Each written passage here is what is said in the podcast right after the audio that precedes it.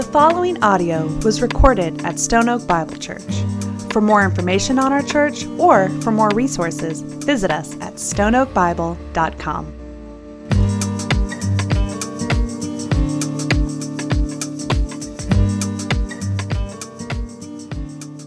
Church, how are we this morning? Doing well? Last week I asked the question, and literally there was not even movement or a response of any kind. So I'm going to ask it again. Maybe we can get in a rhythm here. How are we doing this morning? Yeah. All right. I'll take it. I'll take it. Well, um, we this morning have reached a finish line. And I'm both excited and also sad. We've reached the finish line of our book here of an amazing letter, the book of Titus we get to we get to draw it to a close before we do that though i want to give you a brief kind of heads up on where we're heading um, where we're going next week can you believe it thanksgiving is here which is wild to me uh, next week we are going to be in a text in philippians that um, calls us to lay down our anxiety and instead pursue thankfulness it's a timely message. We're going to be there next week. I'm excited for that. Uh, more than that, one of our new elders, uh, Herb, uh, is going to be preaching the word next week, and I cannot wait for that. If you know Herb, you know, you just feel that he's a preacher. I can't wait. It's going to be, it's going to be great. Um, after that, believe it or not, we are heading into Advent, where uh, again, I just can't believe we're already here, but where we turn our hearts to the hope the joy, the peace, the love, ultimately on our eager expectation of the arrival of Jesus. That's where we're, we're going. I cannot wait for that. And uh, one more thing, I do want to let the cat out of the bag. Uh, oh, I can't wait for this. 2020 is going to be the year of Romans. As a church, we are going to be stepping into the book of Romans. I have no intent, there's no way we're going to be able to finish it in 2020 because we want to walk through this book verse by verse through Romans. Um, this is a foundational book. Honestly, we've been waiting and praying God, is it time? God, is it time? Is it time to go to Romans? And I feel, we feel, our elders feel like now is the time. So, we're going to be turning into this book in, in uh, 2020. We're going to be walking through it. We have a fun road ahead. I cannot wait. Cannot wait.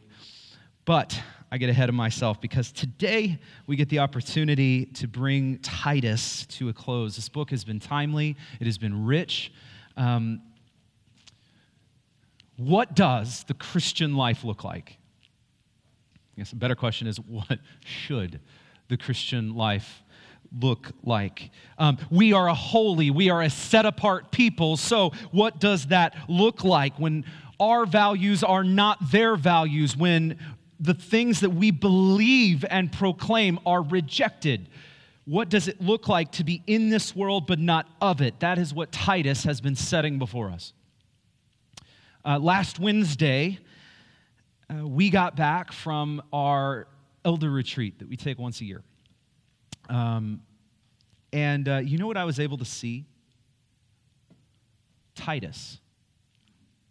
Titus being lived out. Because as we talked about, leadership matters. And as we talked about, leadership in the church matters greatly. So Paul sets out for us what leadership in the church should look like. So we saw in chapter one, these men are called to both protect and proclaim the gospel. They're called to lead in their homes, in their families. They're called to set the pace of disciple making in the church. And God has richly blessed our church. Last week, um, the last couple weeks, we have members have voted to affirm um, our next elders, and we were able to see this in action, church. I wanted to point this out because we are so blessed, and because for me, maybe I just geek out about this kind of thing.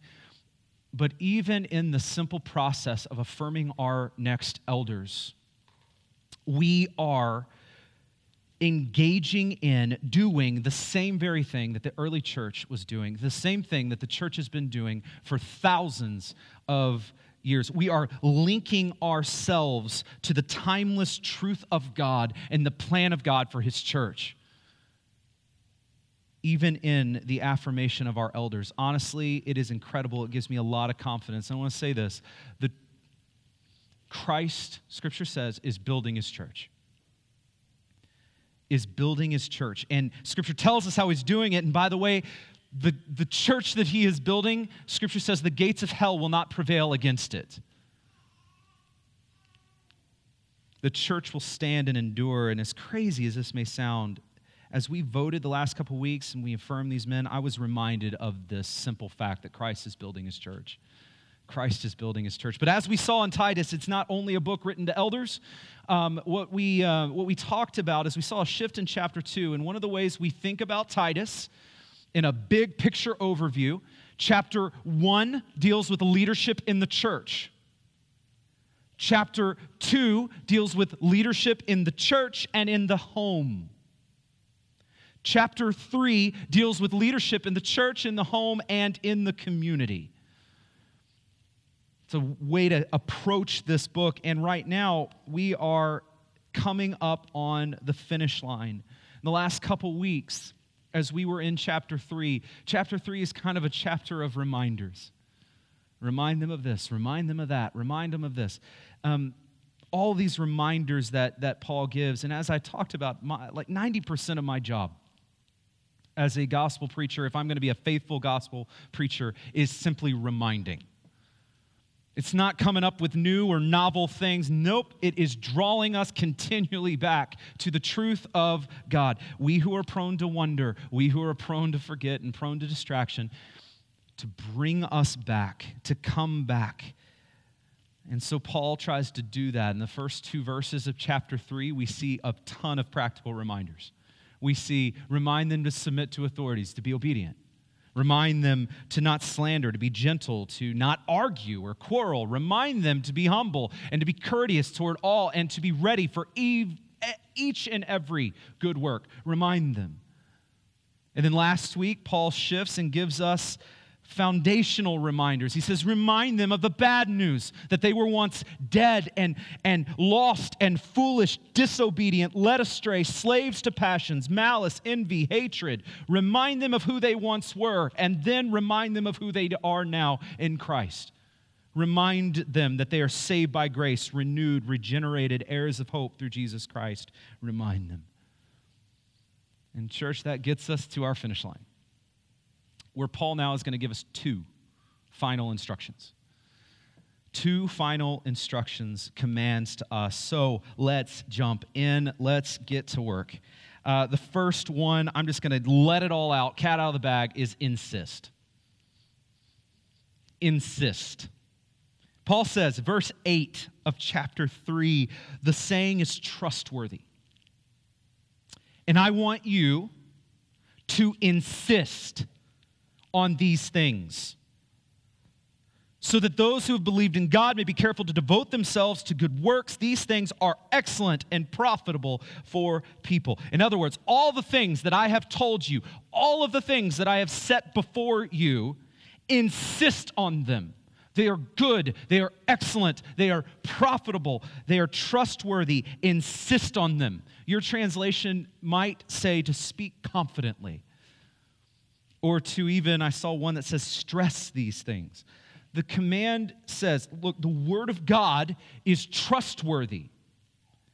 The commands are true and sure, and because of that, we can proclaim it with confidence. Insist. Insist.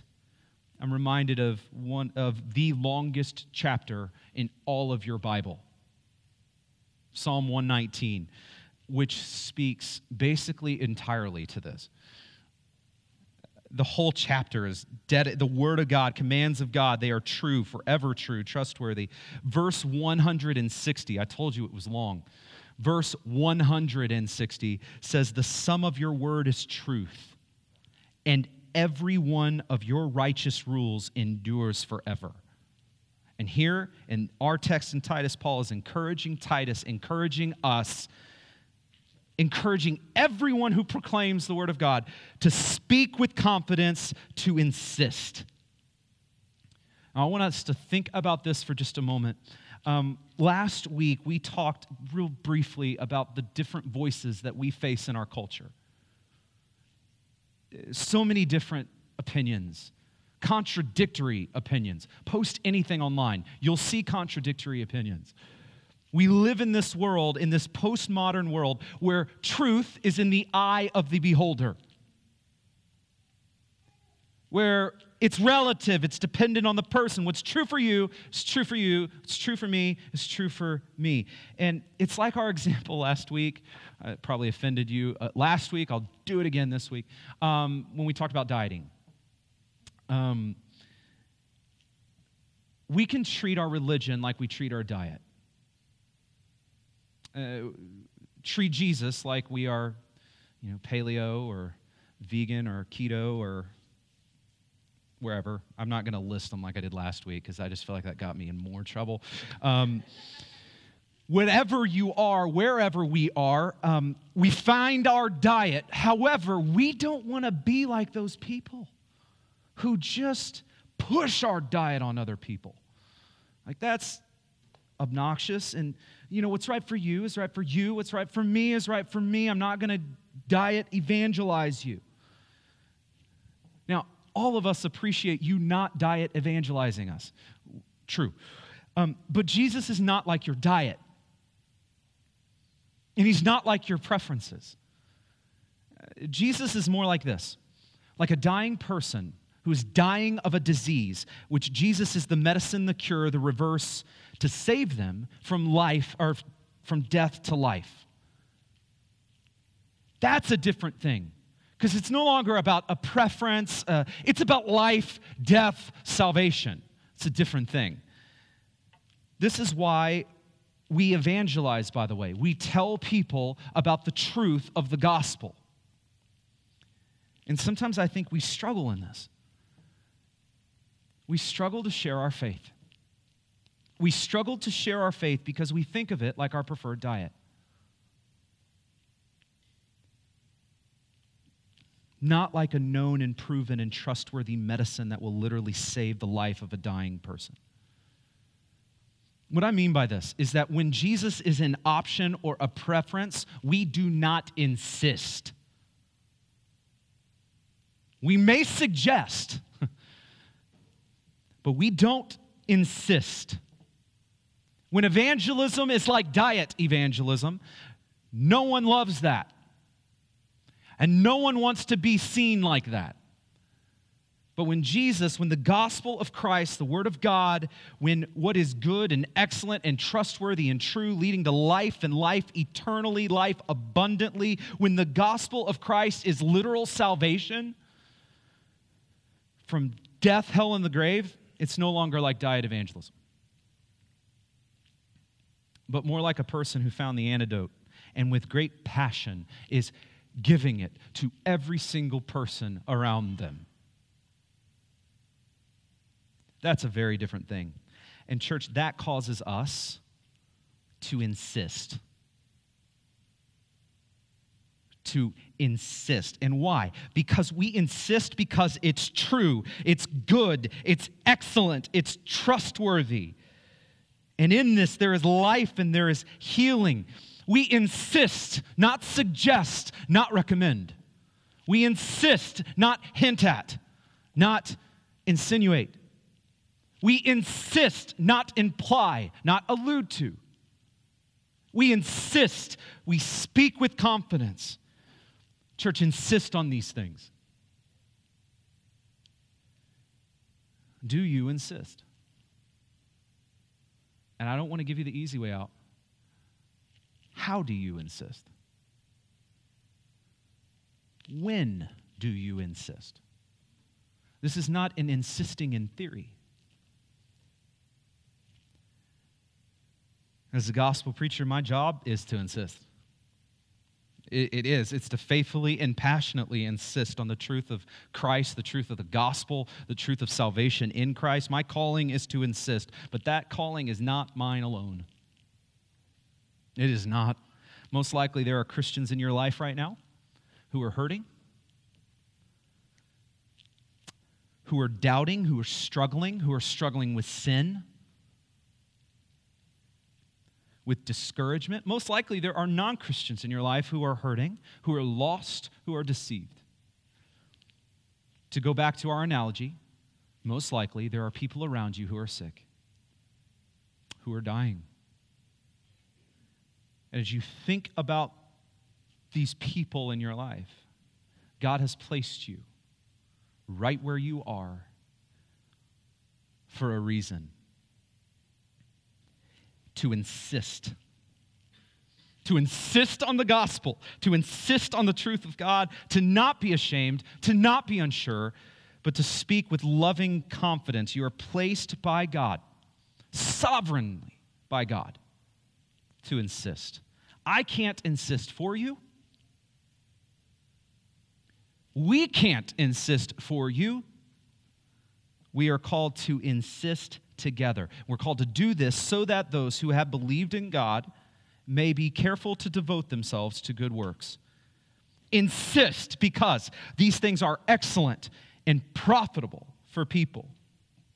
The first instruction we are given as Paul closes this letter is to take all of the claims, the truth of the gospel, to take all the reminders the commands of God and to proclaim them boldly, to speak them confidently, to insist. Insist on the gospel. But Paul doesn't leave us here. He gives us a second command. The first, he says, is to insist. The second, he says, is to avoid.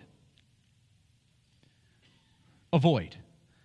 Uh, one thing I, I, want to just share before we get into this um, I know that, that many people who have been in the church for any amount of time um, have seen some kind of division in some way or another.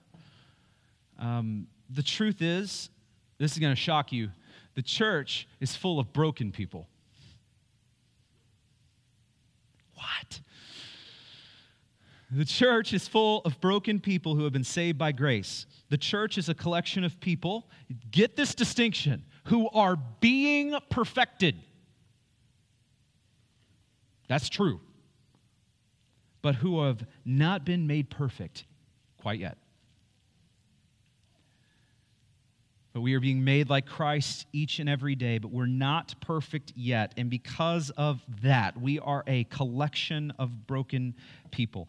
The next portion of our text deals with a, a painful topic.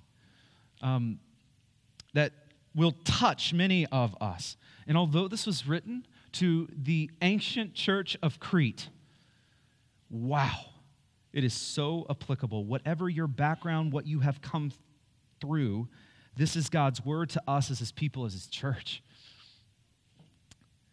And I pray that it'll meet us right where we are because his word is good, excellent, profitable this is Christ's desire for us, our final instruction of this letter. First is to insist, second is to avoid. Verse 9. But avoid foolish controversies, genealogies, dissensions, and quarrels about the law, for they are unprofitable and worthless. Just for a little context here, um, the group of people who Paul has in mind, uh, we've talked about them before, a group of Judaizers, the circumcision party. We've talked about these guys before. Um, but these are the people, they were coming out of Judaism and they were using certain parts of the law as a way to kind of set themselves up a little bit higher than the rest of the people. It's a simplified way of looking at it, but that's what was going on. They were saying, Look at us, and it's a way of um, stirring up division stirring up division, provoking foolish controversies, unneeded ones, unneeded division in the church, dissensions, genealogies, the text said. And I'm reminded, if you remember, when we, when we looked at the first part of chapter 3, Paul gives us those reminders, and, and one of them was speak no evil of anyone, don't slander anyone. And the second that I think of right away is to avoid quarreling or arguing. And if you remember that, why was it so hard to do this? Why is that so hard? Well, we talked about the fact that many of us, most of us, are drawn to a good old fashioned argument. It's kind of like a spectator sport. We enjoy a little drama. It's like clickbait for us on our feeds. Ooh, that's good. Click, right? And although we may not admit it, we get kind of a strange amusement um, from getting bent out of shape. We kind of get this weird thing of texting or calling a friend and saying, You won't believe what they did, right? There's, there's something there. It's like we get bored and we crave a good argument. I know none of you are like that, but I think we've all met. we've all met the person. And if we're honest, we might be one of those people that drama just follows. Um, where you go, drama happens. Your office, your school, your church, your community group, drama just goes and follows you. If that's you, if you're prone to this, hear me. There is grace in Jesus Christ for you, there is forgiveness in Jesus Christ for you. But if that's you, if you're prone to this, Paul is clear we can't continue in this. We must avoid this. We must avoid this. There is freedom and rest from that in Christ. And this is why we talked about in verses 1 and 2, Paul gives us these powerful reminders. Remind them. They're going to forget this. Remind them. And here in our text, Paul is addressing the circumcision party directly. Paul is calling the church to avoid getting sucked into that. Avoid that. Avoid getting drawn into that because, as Paul says, it's unprofitable and worthless. And would you just notice the beautiful contrast? In verse 8, the way of Christ is, is Paul says, is excellent and profitable. The next verse, verse 9, the foolish controversies are in verse 9, unprofitable and worthless. Paul uses here a strong language of opposites.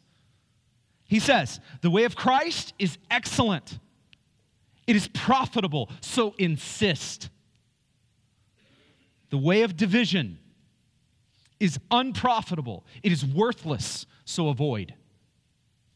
Insist and avoid. Insist on the truth of the gospel, avoid division. And this is serious in the life of a church. This is serious in the life. Division seeks to undermine the life and the ministry of any and every church, to stall the mission, to cause hurt, to cause pain. I started off by talking about the, the fact that Jesus says, I'm building my church. And the gates of hell, they're not going to prevail against it. The church will stand, the church will endure. In light of that, though, can we talk about one of the enemy's most profound and powerful tools? So the gates of hell won't prevail. Amen to that. But the enemy can and certainly does seek to hurt, slow, and come against the church. And he often does this from within through division. Through division. Um, honestly, in seminary, uh, I was not told this explicitly I really wasn't. I don't want to put down my seminary, okay? I was, no professor told me this, but I think I, I know I had this thought that if, as a pastor, uh, a future planter, if I proclaim the word of God faithfully, I don't stray from it, I stand on it, I rightly divide the word, proclaim it boldly, and if I love people with all my heart, with all my heart, that Christ is going to build the church, that things are going to go great, and that there won't be any problems. but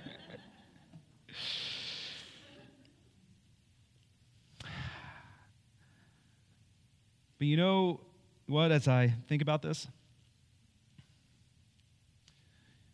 Church, I believe it is exactly the churches who proclaim the word of God faithfully who stand on it boldly, and who, as imperfect as we are, try to love people with all of our hearts.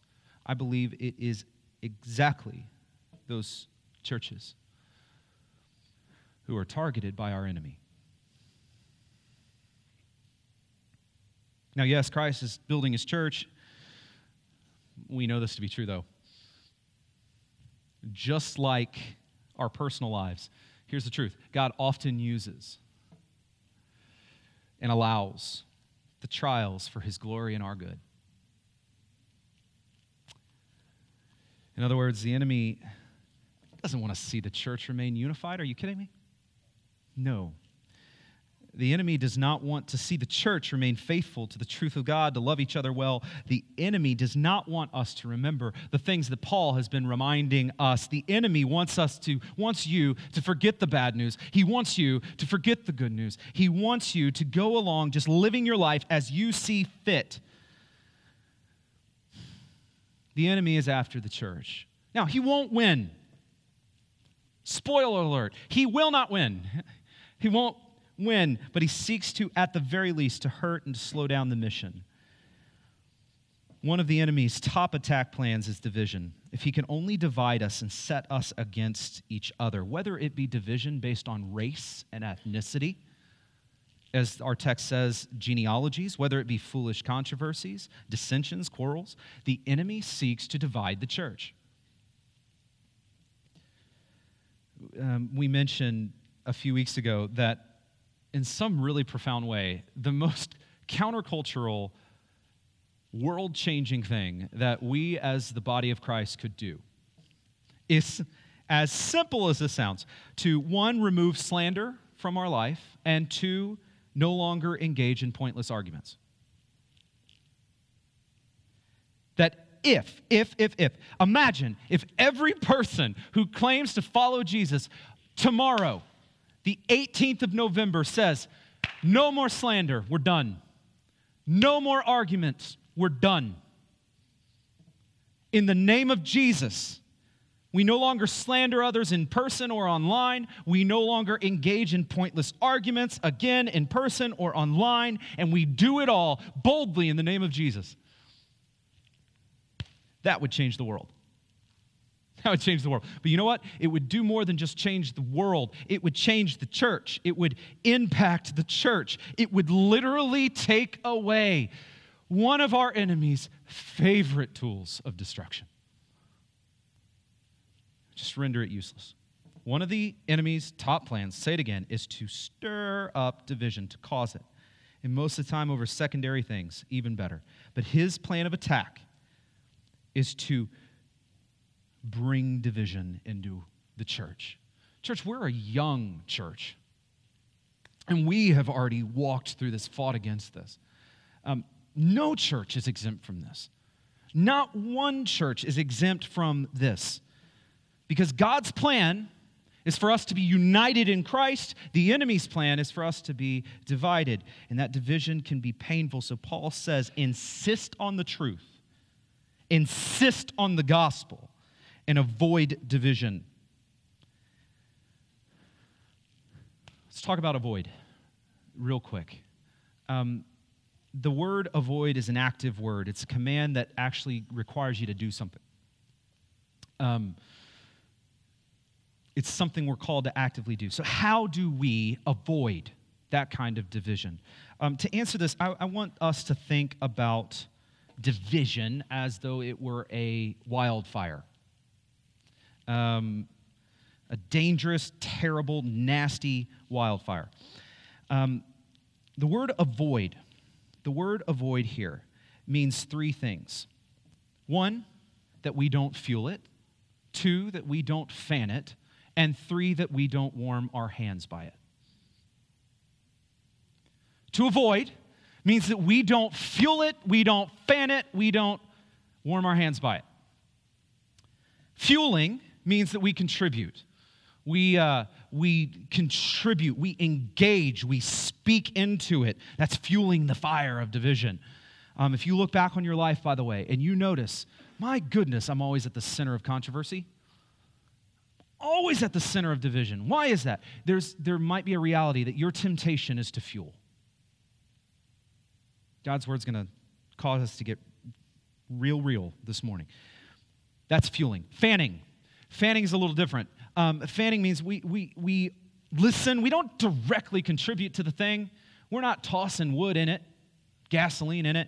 Um, we certainly don't stop it though. We talk about the drama, we talk about it with others in a way that spreads. It's not that we're the one slandering, it's not that we're the one um, arguing, but we give it legs, we fan its flame, and we increase its audience.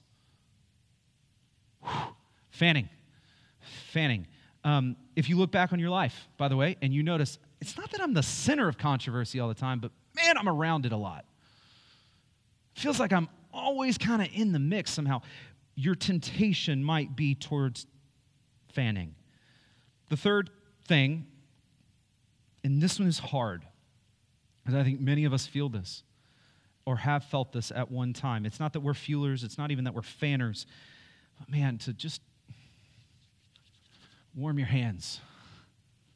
Just warm your hands a bit. This is our temptation to place ourselves in close proximity toward it, to be around it. It's not that we're adding, it's not that we're fanning, it's not that we're taking and division to other people, helping it spread. We're just there. We have an ear. We're giving it an audience. And I think if we're honest, we have been here. We have, we have been here we have faced these temptations to fuel, to fan, and to warm our hands. But Paul's command here is not to fuel, it's not to fan, it's not to warm our hands. It is specifically and actively to avoid. To avoid. And Paul doesn't end here because it's not only avoid division, but now Paul speaks about the one who intentionally stirs up that division in the church. It's not only division, but now Paul is addressing the one dividing. Paul says, avoid the division and avoid the divider. We don't know context if Paul had some, you know, people in mind when he wrote this in the ancient Crete church that he didn't drop their names. We don't know. But what we do know is that there are times in the life of the church where the church will endure and have to address individuals who are seeking actively to divide the church, to turn people against each other. Paul's image, I've done it before, but it's that stirring, that stirring the pot. I don't know where I've heard that. I, I heard that growing up. Maybe my mom said it a lot, but stirring the pot, right? Being a pot stirrer. In verse 10, it says, For a person who stirs up division after Paul says warning him once and then warning then twice. This shows kind of the patience and love we have here that we warn once, we warn twice. Again, goes back to where we started in this letter that our call is to both proclaim and protect the gospel. This is protecting the gospel. And it's so important because the one stirring up must be addressed and warned. The gospel is at stake, the church is at stake, unity is at stake. However, there will be times, as this letter says, when even after that warning, after being addressed, the individual does not listen but keeps dividing. So now Paul gives a really hard word. Hard word. Um, Paul says, have nothing more to do with him. Knowing that such a person is warped and sinful, he is self condemned. This is a hard word hard word. And as hard as it is for us to hear that in our culture today, as hard as it is, whoo, it would have been harder in the ancient city of Crete. What I mean by that is, is there are so many churches in our city, most of which you don't even know about. You don't even know they exist. Believers gathering all, in congregations all over our city in our culture today, we're able to kind of like whoop, hop into this one, hop into that one. There's even a term called church hopping or church shopping or whatever that, that you can literally kind of float and not connect anywhere. In our culture today, we can be a part of this one, then part of that one, and in many ways, we can kind of push the reset button every time we do it. We start over, we start fresh. We can leave this place, step into another, start fresh. But here's the thing that was not the case in the ancient city of Crete and in this ancient church. In other words, Paul is not saying have nothing more to do with them and let them go to the church down the street. No. No, it's way more difficult than that. In here, it's there was no other church across the street. There was no first, second, third Baptist. There was one. Uno. One. There was one. So consider then the weight of these words. Have nothing more to do with them. It's a huge statement. And it should not be made lightly. Why would Paul make such a big statement here? Because this matters. Division is destructive. It will destroy the church from the inside. And Paul, understanding the seriousness of this, says, We must not have any more to do with them. They are like a destructive wildfire. Do not fuel, do not fan, do not warm your hands. Have nothing more to do. And then Paul adds, knowing that such a person is warped and sinful, identifying the sin here. And then he adds, He is self condemned. This is a really powerful statement to understand self condemned. Condemned here is a word meaning to pronounce the sentence after you've been found to be guilty, to pronounce the sentence. It's to pronounce a sentence. So if you think about this, for those who are guilty of stirring up division, Paul says they pronounce their own sentence upon their heads. They pronounce their own sentence, that, that they now experience the division, the division from the body, their church family, that that sentence has been self pronounced. The technical way is they sleep in the bed that they themselves made. It's what Paul is driving out here self condemned. And after years of ministry, I have seen this play out. When there is division, there's someone stirring it up. Listen, that road does not leave, lead to happiness, fulfillment, or joy. It leads to brokenness, discontentment, and bitterness. It is a self pronounced sentence. So Paul says, insist on the gospel and avoid division. As we take in the fullness of this letter,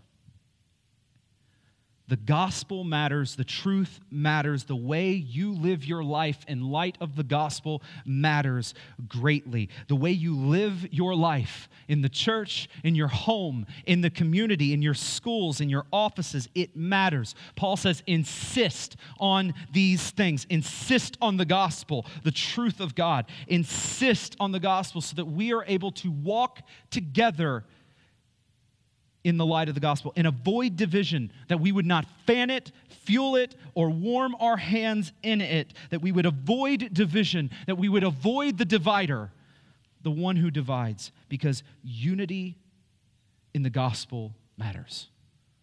So I want us to close this morning, and I just want to challenge you to ask the Holy Spirit to search your heart and life. To do a little self inventory. Are you insisting?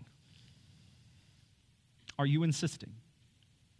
Are you insisting? Are you living your life in light of the gospel, calling those around you to do the same?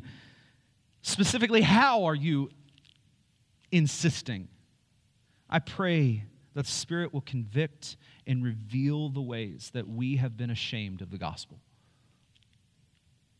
ashamed of living it that rather than insisting on the gospel in our community, we run away or we run from the world. Or on the other side, instead of insisting in our community, we just become just like the world and we run into the world. Are you insisting? And the second question are you avoiding? Avoiding division, actively avoiding division. And I, again, I just pray that the Lord would begin to reveal the way that we have not avoided, but have fueled or fanned or warmed our hands. We are united by the gospel of Christ together. So insist and avoid. Let's pray. Lord, we are grateful for Titus. We're grateful for this letter. It is so timely. Um, Lord, but your word is true, it is profitable, it is good. So, before we insist out there, Lord, we, uh, we insist in here. we stand boldly on your word and your commands. Lord, we stand boldly on them.